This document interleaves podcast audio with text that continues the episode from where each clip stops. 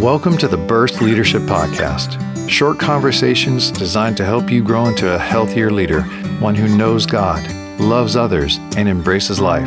Sometimes it'll be like chatting together over a cup of coffee, and sometimes we'll take a deeper dive. Let's get started.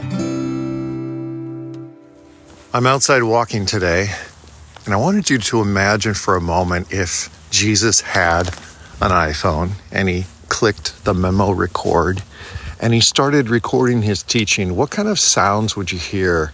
What surroundings was he in when he gave his teachings? Certainly, it would be the sounds of people walking and talking because much of their life was out on those roads, walking from place to place. There would also be the sounds of nature, birds chirping, or the moo of cows or oxen. And of course, there would be the chatter of people. And it was in these settings that Jesus did most of his ministry, most of his teaching, most of his building of disciples. And what does that tell you as a Christian leader, someone who wants to influence other people? That it's not always in the formal settings that your influence runs the deepest. That it is when you get outside when you rub shoulders, when you're at the coffee shop, when you're getting your car repaired, when you are just sharing with your neighbor as you come in your house. These are moments of potential impact and influence in the real world. See, the dogs were barking, and I remember in my early days in China walking through the villages just how many stray dogs it seemed were walking around the town. And anytime you knocked on a big door to get into someone's gate, these guard dogs would just go off. They weren't really family pets, but they were pretty scary. And you had to go through them to get in uh, to the person's house just to, to sit down. Um, but we're in these settings all the time.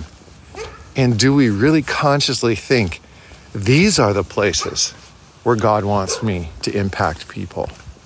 Or are we always trying to get past those moments to kind of get into a formal one on one Bible study with someone or have a special call on the phone. I mean, those are definitely intentional things you want to do.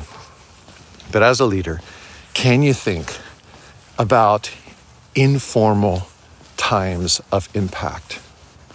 And so that's the leadership thought I want to leave with you here today is that most of your life's greatest impact and relationship building and sharing of truth will come in informal times. Studies have been done on this. Uh, studies have shown that most people's lives have been impacted through the informal training moments. So, what you want to be able to do is to intentionally create more of these moments. So, in what we do in our ministry organization is called non formal leader development. Non formal just means we avoid uh, tests, exams. Um, it doesn't mean there's no classroom settings, it just means that it's technically not formal and all the things that include those forms. But we are all about getting churches and Christian leaders to be very intentional about creating an environment of discipleship and learning and growth through informal relationships, informal times. So think about how you can create those atmospheres, whether it be going on a walk with someone or in your Bible study times, even creating informal times where people are just talking. Give space for God to work in those settings Let's get out of this thought that Jesus only had a real impact when he sat down and taught, you know, the 12 or the 120 or the or the 5000. It was when he was walking on the roads. It was when he was sitting down at meals. It was when he was you know, having an argument sometimes with the leaders around him. So this is your leadership thought for the day.